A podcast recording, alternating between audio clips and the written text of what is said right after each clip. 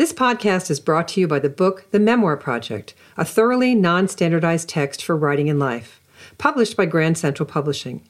Recently updated and reissued in a new edition, it will teach you everything you need to know to write memoir. For more information, see the show notes or purchase wherever books are sold. Welcome to QWERTY, the podcast for writers on how to live the writing life. I'm Marion Roach Smith. Each episode, I talk to writers from all genres to discover what makes a good read. And along the way, we discuss their writing process, discover their tips, and talk about what matters most to writers. So step away from the computer or typewriter for a bit and join us.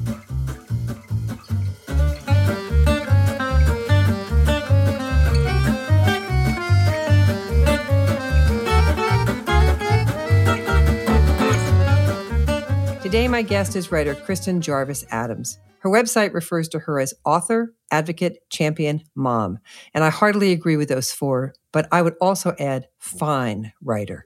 Her work has appeared in the Washington Post, Parent Map, Journey, and the Autism blog, and has received attention in the Wall Street Journal and on NBC News. Her book, the Chicken Who Saved Us, the remarkable story of Andrew and Frightful, is a Gold IPPY Award winner, a Nancy Pearl Book Award winner, a Washington State Book Award finalist, and an Eric Hoffer Grand Prize finalist. It's a joy to welcome Kristin to QWERTY. Hi, Kristin. Hello, Marion. Thank you for having me. Well, this is just a delight on so many levels. Your book gave me hope on so many levels, not the least of which is for other storytellers. And I'm going to set it up a little bit, um, but then we're going to get into it. Your son struggles as a small child, not communicating, appearing to be someone with autism. And as he grows, he lives in a world of story. Story he creates, stories that are read to him, stories that calm, inform, educate him, as he is diagnosed with something called trisomy 8 mosaicism, and he endures catastrophic illnesses and treatments but he tells the one creature to whom he seems to communicate best, a chicken named Frightful, that his body is trying to kill him. And he's right, it is. And the wonder of the bond, of the story itself, of learning to hope unfolds. It is wonderfully done. But American publishing is notoriously squeamish when it comes to some topics, some of which include children who are ill. They say it's too hard to sell. So you published with Behler Publications, whose mission is to publish, quote, personal journeys with socially relevant themes, stories about everyday people who end up doing extraordinary things due to a pivotal event that alters their perspective about life. So I just want to bust right through and be a little subversive here for all the writers listening who have been told they cannot publish stories that have such complex topics. How did you find this publishing home? Um, I was actually at a writers' conference in Seattle and had an opportunity to pitch a few different publishers and editors and agents. And I knew that she was going to be there. Um, that's Lynn Price at Behler. And I actually wasn't able to pitch during the pitch session, but I pretty much ambushed her at just before breakfast at about 6 30 in the morning and said, Can I tell you a little about my book? And oh. I knew what types of books and stories that she looked to publish. And mm-hmm. I walked up to her and I, my, I guess my elevator pitch, but I didn't even know at the time that's what it was called. I just said, My son's best friend is a chicken named Frightful. And she stopped walking and put down her breakfast plate and said, What are you talking about? And I oh. went on and I told her this story over breakfast. And I think we talked for 45 minutes. And I just felt an instant kinship with her because I could see that she was interested in the uniqueness of the story. Oh, my son's best friend is a chicken named Frightful. Yeah, that'll do as an opening line. Well, you've got a lot of lines that I uh, fell into, but I, I teach memoir. And one of the great devices I teach re- writers to use is to hook a reader with a gap at the beginning showing us the worst of it and then jumping back to the best, or showing us the best of it and jumping back to the worst. And it gets the reader to say, Oh my goodness, how is that person going to sober up or leave that relationship?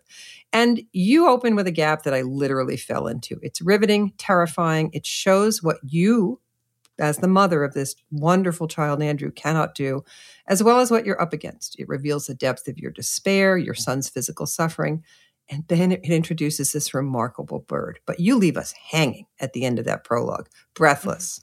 And then you mm-hmm. jump out and open chapter one. And we're going to discuss chapter one in a minute. but I want to discuss that gap. It's hard to start with the worst. How did you get yourself to do that? That was very hard to do. I struggled when I was writing. It took me about four years, start to finish, to when the book came out. And I really wasn't sure where it should start. And I was too scared to alienate the reader right mm-hmm. off the bat. And I think, mm-hmm. like with the prologue, I talk about Sue walked into a room filled with vomit. Yes, it was jarring, but that's exactly how my life was every day when I woke up. I didn't know where, what I would be stepping into that day. Mm-hmm. And it was actually the editor that had come back to me and said, Kristin, I want the gritty of the gritty when you were just at your wits' end and the fear. And I'm like, why would we want to do that up front? And she was really good at encouraging me, having conversations with me. And as she was having a conversation with me, she'd say, Stop right there. That's the gold nugget. You know, oh. and I would be bursting into tears or trying to tell her a story and I would catch my breath. And she said, That's what you need to write. This is wonderful. Yeah, it was a great, great experience working with an editor who wanted to draw out the little gold nuggets of the story. Exactly. So that's that's how that prologue came to be. I'm so glad that you had that experience. A fine editor can see things in our stories that we might be afraid to open with or put down. And that kind of community allows for this kind of tale. So let's talk about how you open chapter one. Let me preface that by reading the opening line of chapter one of your book. After this riveting prologue, you leave us hanging, and then you write chapter one. My son was kicked out of preschool because he kicked a clown in the balls.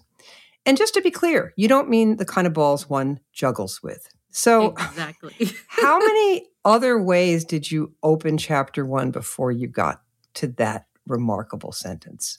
Many, many ways. I had mm. initially had chapter one as stepping into the crisis when my son is a teenager. And again, it was the editor and my agent who read through the manuscript and then stepped back and I got an editorial note and it said, start at the beginning. We want to know this little boy and fall in love with him before we can handle going through this harrowing journey with him.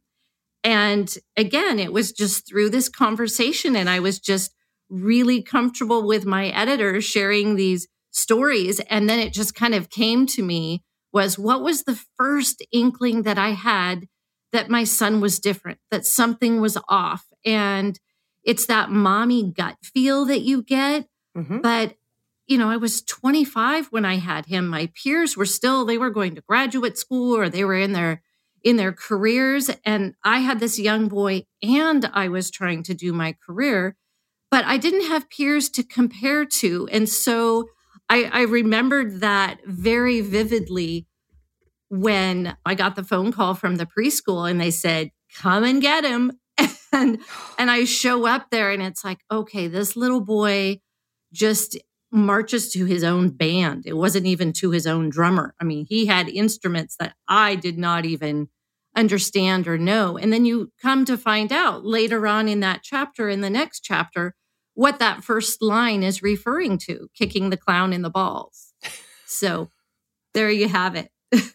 There you do. And once you put something like that up front in a book, there's no backing down. You know, you can't drop into a lesser voice or some mushy, vague point of view. You got to stay up there. And yet, you've got this remarkable vulnerability. The Chicken Who Saved Us, the remarkable story of Andrew and Frightful, is brilliant in your vulnerability. I will be the one to say it. Your son tells his secrets, his fears, his reality to a chicken things he cannot, will not tell you. And you stand mutely by, as you say, drowning in confusion. This whole book is a lesson in how to write from vulnerability and where it takes the writing and where it takes the reader. But being vulnerable can feel really bad, particularly when you're going through it the second time. Like you lived through this and then you got to write about it again. So, what have you learned about writing from a place of vulnerability that maybe you could share with the people who are listening who are just afraid to drop down into pure vulnerability the way you did? Yes. I think what I did when I started writing, I wasn't intending necessarily to write a book that I was publishing. Hmm. And I started out by writing little snippets and thoughts that were, as I was in the hospital with my son, on the back of brochures, on the back of the Starbucks receipt, you know, something out of my pocket that I just kind of shoved in there. And I was trying to get all of these difficult emotions that were tangled up like a knot in my brain out of me, like out of my body. So it hmm. would feel like kind of this thing that I could take a step back from and take a breath. Mm-hmm. And one of the earliest memoir type writers that I'd ever read was Anne Lamott. And I fell in love with her because she's gritty and she gets down there and, and, you know, she used words that, oh, I'm not allowed to say that, you know, write your shitty first draft. And it was just like, oh my goodness, I guess I have the freedom to do this. And and then, you know, after that, reading how Brene Brown or Elizabeth Gilbert or Glennon Doyle are also very vulnerable in listening to brave women being willing to be vulnerable. So, yes. as I was writing and I was, you know, doing one draft and a second draft and a third draft and a fourth draft, I really was kind of drilling down into saying, if I'm going to put it out there, I'm going to put it all out there. Mm. And it happened in layers because believe me, you know, I had originally started with a blog. My son had been very ill for a very long time. He was living in the hospital, and we were living with him in the hospital, in the room on a plastic fold out chair. And I started writing a blog, and they, I always say they were kind of vanilla with sweet cream on top. Well, today was a nice day. You know, Andrew was a little ill, so they gave him some medicine to help with the nausea. And here's a little picture. And no response. Nobody, nobody responding. Well, then I got a little more brave and I'm like, well, today was not a good day. And I started, the more I was willing to do the truth telling and talk about the nitty gritty and say, actually, today I was terrified. Mm-hmm. This is what it felt like inside my body. This is what it felt like when the doctors came in in white coats and said, Hey, have you considered putting your kid on hospice care? We can send him home with a hospice nurse. Mm-hmm. What does that feel like for a mama to hear that? And when I was finally willing to be honest in my writing, it was like the blog that I was writing that was just family and friends exploded. And yeah. I realized that people crave that honesty and everybody wants to know I am not alone in this. I'm not yes. alone in the hard places in my life. You really build your authority beautifully in this book along with vulnerability, a writer's reliability is all important. And that doesn't mean we have to agree with you. It just means we need to know you're telling us the truth. And you do it really, really well as you're grieving and and as you deal with the impersonality of American medicine. And that medicine is letting you down at the beginning. But you manage to convince us that you are not going to preach or merely moan, but that you're going to show us your way through this transcendent experience. And you do it one small gesture at a time. My absolute favorite one is really, really small, but I loved it. It's when you simply describe a doctor in the ER and name him Dr. No Socks. It's a great small moment. And, you know, he totally earns that diminutive appellation. He totally, completely does. Talk to me about it's like you you arrived in that moment in many many ways you just said i'm just going to call it like it is now it's much more effective than just changing his name it completely lets us know that you've got some serious moxie happening here so t- just talk to me about the, that moment when you decided i'm just going to call him dr no socks oh nobody's brought that up to me before hmm. and yes i think um it's very easy as a mom or a young woman who is trying her best to learn and knowing that she's not that experienced yet, she doesn't have a whole lot of experience under her belt to allow someone in a position of authority to tell you how you feel or tell you how you should behave. Yeah. Yeah. And he, you know, it was the whole patting me on the leg. Well, you're a first time mom. Ugh. Kids get sick sometimes. Oh, is he in daycare? No, he's not in daycare. I work. I have him at home with me. Well, you know, sometimes moms just get really kind of wound up by the time you have your second or third, you'll realize this is just a cold. Oh. And it was at that moment when I'm looking at him and I'm thinking, Dr. No Socks, that I'm like, no, I know what I'm talking about. I yeah. know what is going on. And you're not seeing the whole picture. And I do think that there was a shift, and there were many shifts along the journey where I'm like, no, actually, I am a smart woman and I'm a mama who has a really in tune gut and something is desperately wrong. Look deeper. So yeah. I was doing research alongside with the doctors. And when there were doctors that could step in and be in partnership with me, I think that's where we all feel seen and heard. It was like they stepped in and became part of my community. And I felt the importance, the utmost importance of community. Mm-hmm. And what community looks like is what the reality of community is, is not necessarily what we think it is or what yes. it looks like. Yes. Yes. In fact, I, I, would go so far as to say, you know, this book is in no way a primer for how to live with a child with complex medical issues. This is this story is about learning to live in the reality of your story and let go of the perfect plan you had counted on, which, mm-hmm. by the mm-hmm. way, is a line you'll recognize since it's yours near the end of the book. So. It's a story about learning to live in the reality of your story and let go of the perfect plan you had counted on. I mean, I I just love that line. But when did you figure that out? While living it or while writing it? I think both. Mm. There were definitely layers that I had to let go of and I had to forgive over and over again. I had to forgive myself. I had to forgive my son. There were times where I thought, this child is just hijacking my life. Mm-hmm. And I had to forgive the doctors for not knowing the answers. I had to forgive the friends that couldn't walk the walk with me. It was too hard and it was too scary. And they backed away. And when I was able to look at them and step into their shoes, I could forgive them. This is too much for them, or this is not, they don't have the bandwidth for that. And I became okay with that. Certainly, the act of writing the book was incredibly healing for me. And at one point, my husband had come in and I'm over my keyboard sobbing and I'm wiping my nose and there's Kleenex. and he's like, honey, stop it. Enough. Why are why are you torturing yourself? And I turned around and I looked at him and I said, because otherwise you would be out $5,000 for all of the therapy that I need to get through this. I am doing this. I said, instead of therapy, I'm writing 350 pages of my heart.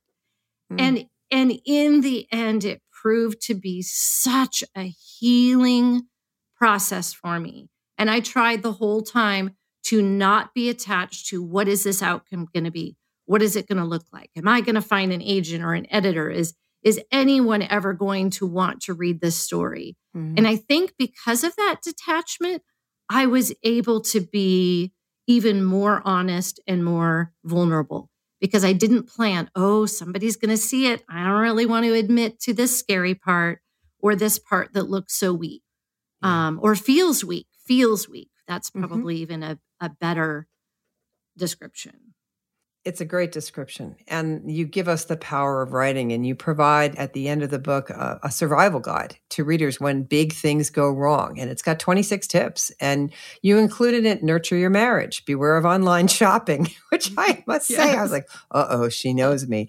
And oh, yeah. I got those two immediately. Um, okay. Let's talk about Frightful, the chicken. It's possible that it's because it's a chicken who saves your son that it's so compelling, but equally possible that for other readers, this might seem like the most impossible aspect to accept. So I'll say it for you. You achieve absolute success in portraying this chicken, the role this chicken plays, and how these two creatures, your son, Andrew, and Frightful, how they loved one another, bonded, literally spoke to one another, how Frightful spoke to you, and how, in fact, this remarkable bird came to the rescue and sustained the caregiving of your son. And how did you do that? You did it in the writing, which is wondrous. So I got to ask you about writing into a dangerous place. Animals can get over sentimentalized, they can get anthropomorphized, the whole thing can just go off the rails. What were your struggles with getting this chicken on the page? Yes, that was that was a process. So when I first sent my manuscript in to this publisher that I had uh, pitched the story to, the editor went through, looked at it, wrote this editorial note, and at the end, she simply wrote on one line, "More chicken."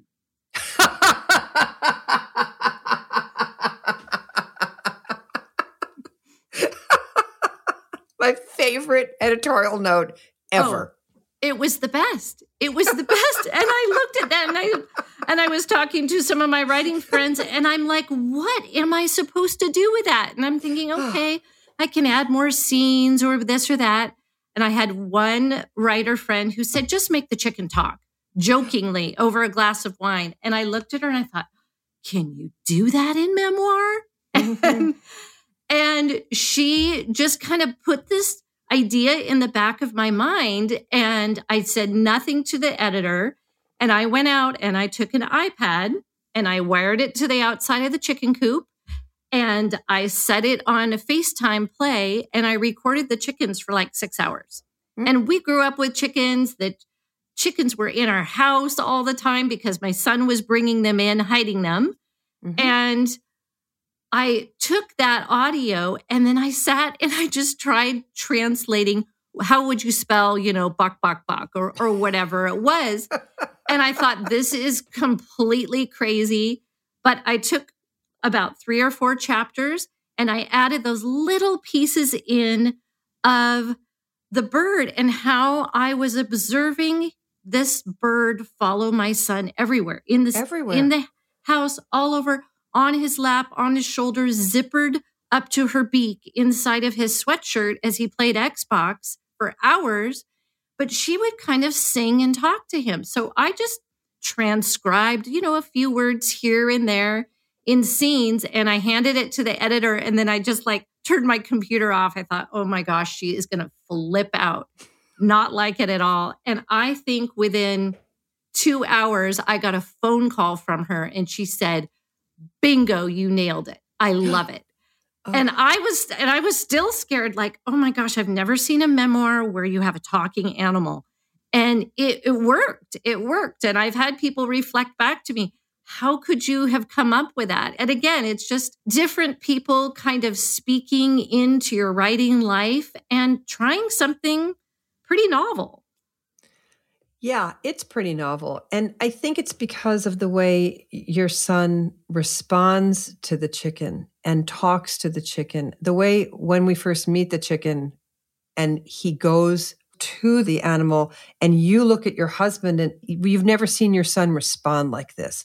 You know, this is a child who doesn't like to be touched. This is a child who doesn't want you to cut his hair. This is a child who just isn't communicating. And suddenly there are a few complete sentences. There are loving gestures toward this animal. It shows that they're communicating. There's not a doubt in my mind that they were communicating. And when I first heard about this book, I said, What? so, total convert right here and loved it. And the other thing I want to ask you about is you have a friend um, in the book tells you that God will show up in the mess, and God does. And yet, faith is not a big part of this story. It's something you're packing, it's something you have on you, but you keep it, you, you deploy it in very measured ways. And I just wanted to remark on that because I would not say this is a faith based memoir at all, but I was fascinated by how you had it in there without it overshadowing the story. And I wondered too about that, about your decision to put it in. It's clearly a part of your life, but keep it in, as part of the story. Do, do you know what I mean? I know exactly what you mean. I, that mm-hmm. was something that I gave a lot of thought to because, again, like you said, I did not want it to be a faith based book.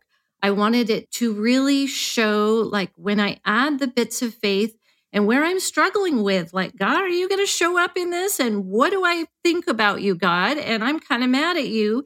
And my whole world view on faith was shifting and changing and morphing and being challenged. And I think what I really wanted to convey was I believe that all of us, whether you come from a specific faith background or not, have times in our life where we question is there something more? Is there something bigger? Is there something bigger than me? And so, what I wanted to convey is that essential part of faith was me learning how to let go and trust in the unknown. Mm. And everybody has different language that they use for that or different ways that they will relate to the unknown. And so I wanted to honor that and say, my faith background came from this area, but I know that this is a universal human desire to want to know what is this great unknown? What does it look like to me and how does it play into my life? Oh, well, everything about this book worked. And you come a long way in this tale, as does everybody else in it um, and have all of your readers. And where we come to is hope, a kind of hope that I must say feels pretty mighty. And I'm not going to give away a thing here because I want every single person listening to this to read this book and buy this book by the box, whether you be a writer, a parent, a skeptic, or a well worn editor. I think this is the holiday gift for us all. I can't thank you enough, Kristin, for coming along. I honestly wept, laughed, howled my way through this book, and I'm deeply indebted to you. I learned a lot. Thank you so much, Kristin, for coming along today. Thank you, Marion. It was my honor. The writer is Kristin Jarvis Adams. See more on her at kristinjarvisadams.com. The book is The Chicken Who Saved Us The Remarkable Story of Andrew and Frightful. It's published by Behler Books and is available online at Amazon, Barnes & Noble, and IndieBound. I'm Marion Roach Smith, and you've been listening to QWERTY. QWERTY is produced by Over It Studios in Albany, New York. Reach them at overitstudios.com. Our producer is Jacqueline Mignot. Our assistant is Lorna Bailey. Want more on the art and work of writing? Visit marionroach.com, the home of the Memoir Project, where writers get their needs met through online classes and how to write memoir. And thanks for listening. Don't forget to follow QWERTY wherever you get your podcast and listen to it wherever you go. And if you like what you hear, please leave us a review. It helps others to find their way to their writing lives.